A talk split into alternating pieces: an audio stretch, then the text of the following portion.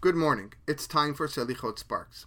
If you noticed, the vidui confession is stated in plural tense and not in singular tense. For example, we say asham nu, bagad nu, and not asham ti and bagad ti. There are four reasons for this practice. When we confess, it's not just for ourselves, but for the entire Jewish people. The Jewish people are considered one body. As the statement goes, Kol Israel Arevim Ze Laze. Our actions affect our brothers and sisters around the world.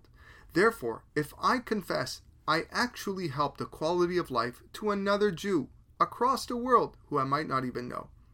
The second reason is the Vidui is recited for the previous bodies, the reincarnations that have housed our neshama in previous generations. We are only here in this world to rectify what our past mistakes were. So we include those lives, those bodies, in our confession.